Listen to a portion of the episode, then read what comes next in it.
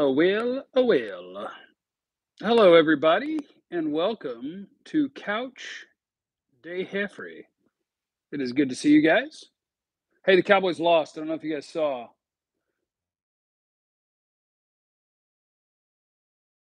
Content here between the end of the downbeat on 97.1 The Freak, and when I go watch football and go to sleep, because I wake up at 5:30 now. Hi, everybody. Of course, in order to secure the bag, I must remind you that football is back, and BetOnline remains your number one source for all your football betting needs this season. I told you guys what was going to happen in that game, and I didn't want to tell you guys what was going to happen in that game, but you could have made money on it, by God. They've always got the latest odds, matchup info, player news, game trends.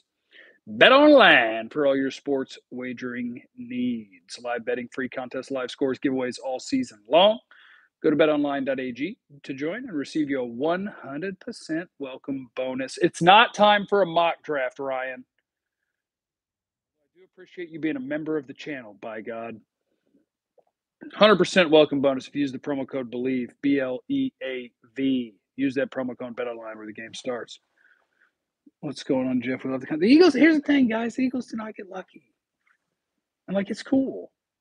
There's all sorts of different sorts of fans. I think once upon a time I was kind of a diehard sports fan of some different teams, and kind of, being involved in the sports talk radio aspect of it.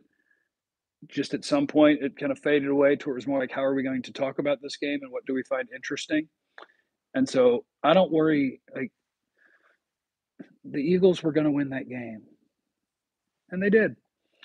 If we had Dak, we win that game, right? From Will. Yes, if you had Dak, you win that game. And that's why you don't worry about that game. It would have been awesome.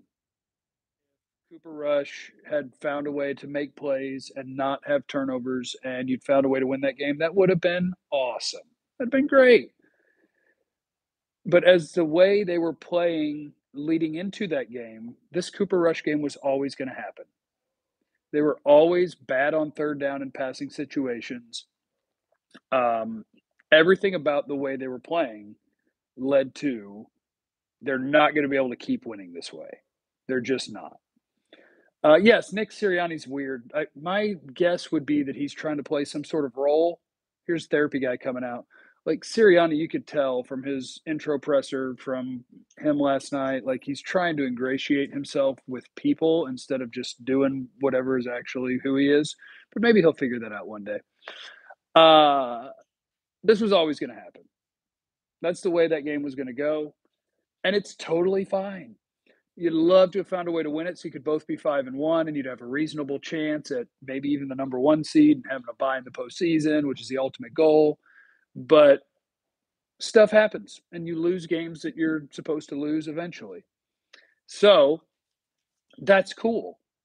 You've still won twice as many games as you've lost. And you've won all of those games with a backup quarterback. That's awesome. It wasn't sustainable. It was never going to be sustainable, because without being able to pass the ball well in the NFL, you don't tend to win games. And so now it sounds like you may have Dakota Prescott back for the Detroit game. Detroit and Chicago, that's pretty damn manageable. Now there's a decent chance you're 6-2, you're going into the bye, and you've got your team at full strength in theory. Boy, you are cooking. Gimli is in the super chat. Eagles fans being this stoked that they barely beat a backup QB makes me sad for them. Hurst threw for 150, ran for 30. Pretty much Allen or Mahomes. The thing about Jalen Hurts is this is definitely the best year he's had. But I'm just one person, right? I'm still not convinced that Jalen Hurts is a top, 12 quarterback in the league. Because the last few times out, he hadn't thrown the ball real well, which is his biggest thing. Nice advantage to be had when your quarterback is willing to run the ball and you've schemed him to run the ball and he's functional at it, and you're going to do that 10 to 15 times a game. There's an advantage to having that. And one of those is that if you can get a lead like they've done so often this year, you don't necessarily need to go out there and throw the ball. So you just keep doing what you're doing and watch the clock hit all zeros. But I don't buy him as a thrower still. I'm open to the idea that he's a really good quarterback or a good quarterback, but I'll just keep my eye on it. We'll just keep watching and see what happens there. But ultimately, I think you look at that game last night, what you see in that game is a continuation of quite a few things. The Cowboys defensively are good. They're good. They were still able to get after the quarterback when they got him into passing situations, having Micah Parsons and Tank Lawrence raising hell, Dante Fowler and Dorrance Armstrong at different times, Chauncey Golston getting in there. They don't have – the Cowboys don't have what I would call a good defensive tackle group, but they got a whole bunch of dudes that are at least NFL players. Actually, that may be something we talk about in a second because there's a couple things I wouldn't mind seeing the Cowboys do at the trade deadline. But you got guys that can get after the passer for sure, and they continued to do that. Your secondary is at least pretty good, if not quite good. Your pass rush is very good. Your coaching is very good. For a team that's getting their ass kicked going into half and look like they're dead in the water, to come back out and battle back and give yourselves any sort of chance to win that game, I think that speaks to your ability to adjust during a game. Mike McCarthy, Dan Quinn, Kellen Moore, all of them. So I look at those two things. Your defense is very much believable that, yeah, that's the real deal. Your coaching is very believable. Yep, that's the real deal. Kevonte Turpin, when he returns kicks and punts, has been super effective. Your punter, very good. Your kicker, very good. I know he missed from 59, but when you ask to kick from 59, you're flipping a coin anyway. Literally the one thing that you're not good at so far, your offense is bad because you don't have a quarterback. Dak played one game, and that was awful. Cooper Rush played 5 games, and that wasn't good. And yet, here you sit, and now, I believe at least, you're on the doorstep to having a good quarterback. That adds up to a really, really good team.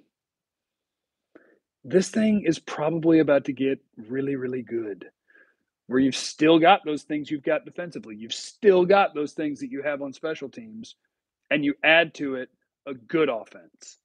Last year they were number 1 in points and number 1 in yards, and they were a very good offense. But I do think those could be a little bit skewed by giant games against some bad teams and the fact that they ran at the fastest tempo in the league and they threw the ball so much, but whatever. They were really good offensively, and I don't know if you'll get back to that level of good because I don't know if you're going to be able to block as well, although, hell, the second half last season they didn't block real well. But the offensive line to me is just playing okay. But getting your quarterback back, this will be a top 10 to 12 offense at least and a top 5 defense, and that's good. Do we subconsciously or quietly worry that Dak hasn't played great football in like a year? I think that is at least worth noting is that Dak did not play his best football after the calf strain last year, and week 1 was not good. But the thing about football is the smaller the sample size, the less you need to put a lot of stock into it. Hi, Votch. The great Votch Lombardi, you can hear him Fridays on 97.1 The Freak at 9:15, previewing the Cowboys. Love me some Votch. In football, if you want to be able to predict something or feel good about something, you want the largest sample size you can get. So Dak, 1-game sample size, it would be stupid to assume that means anything. To go as far as, like, he had the worst 5-game stretch of his career last year after the calf strain, which was still better than what Cooper did these last 5 weeks. And this season wasn't a good start. But, no, I would take the sample size of 6 years over the sample size of the back half of the season and 1 game. But, yeah, you can believe that. Oh, I'm sorry. Hold on. I also have some supers. I need to – excuse me. Hold on. My God. No, not the face. You know that. Not the face. Hey, excuse me. I had something from Ryan Sims, who's been a member for 8 months. What a monster. How did Tyler Smith do last night? What do you do with Tyron when he gets back? Number 1 position of need in the draft. Tyler Smith, I think, started off pretty darn promising, and lately he's been okay. He's obviously strong and a good run blocker. The pass game can kind of go up and down on him. I think he's off to a promising start to his career, but I think that what he's done so far is nothing to like write home and say like we've got a stud on our hands. He's hopefully on the path to becoming that. Christian, shouldn't we hold Dak off till after our bye, or do they want real reps for Dak before a harder team? The only thing I care about in that regard is Dak comes back when the doctors and trainers say Dak is where he's going to be. If the doc and trainer tells you he's good to go, there's no reason not to go, because you have a better chance to win any game with him out there than you do with your backup out there. And if he's fully ready, I think there's no reason to fiddle fart with it. Go play football. Now, if you were to tell me there was something to gain from another week or two or even three, which would take you to Detroit, Chicago, bye. If you tell me there's something to gain by holding him out, and that is what it takes to get him to 100%, cool. But if he's ready to play, you let him play. Ken Art in the super chat, don't bring Dak back unless he's 100. We can lose a few as long as we peak at the right time. Yeah, I agree with that. If he's not ready, don't worry about it. If he's not ready, thanks to the way this team has played, no, sir. You just wait. Now, on to here's one. We need to fix our run defense.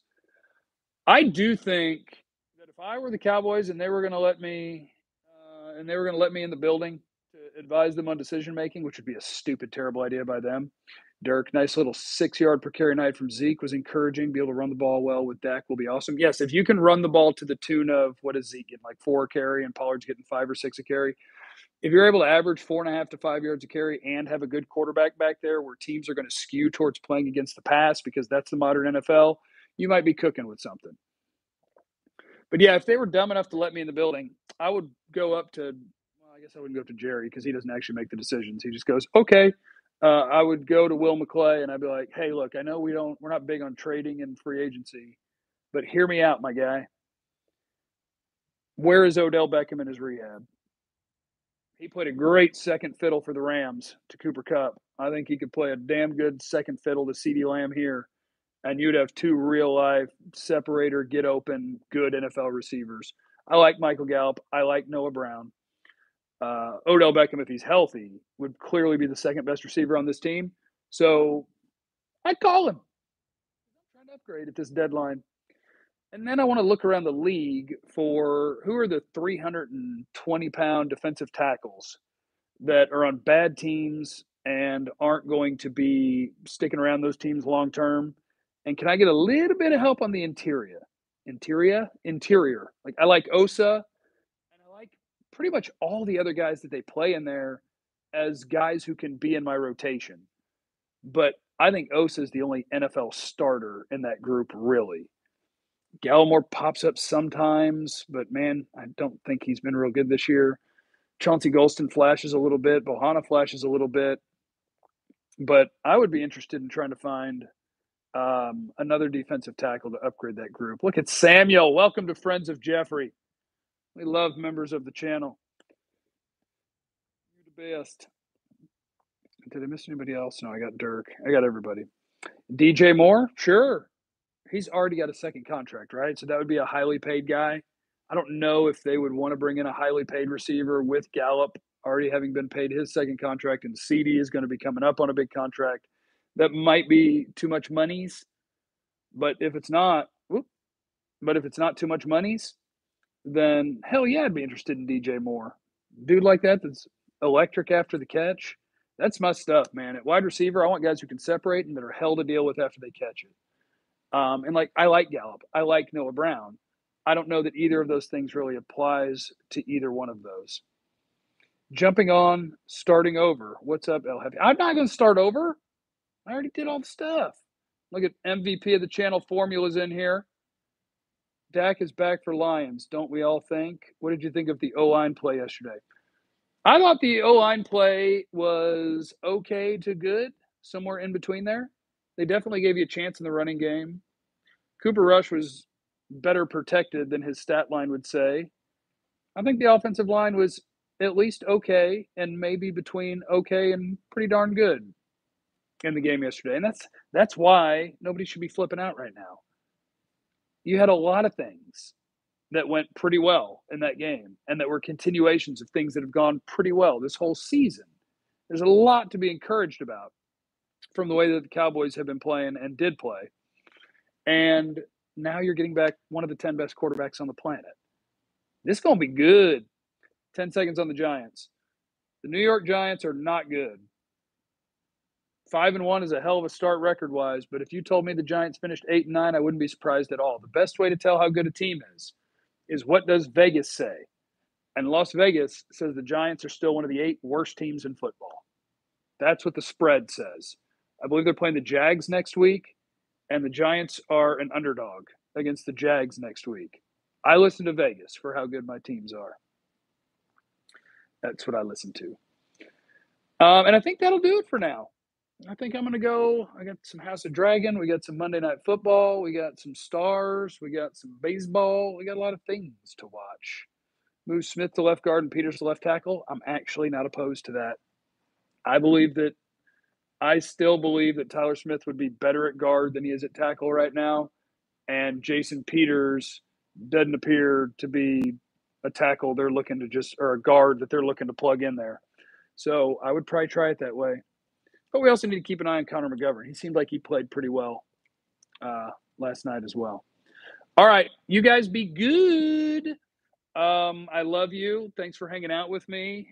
Check out 97.1 The Freak and on the iHeartRadio app. If you don't live in DFW, you can listen on the iHeartRadio app from 7 to 11 a.m.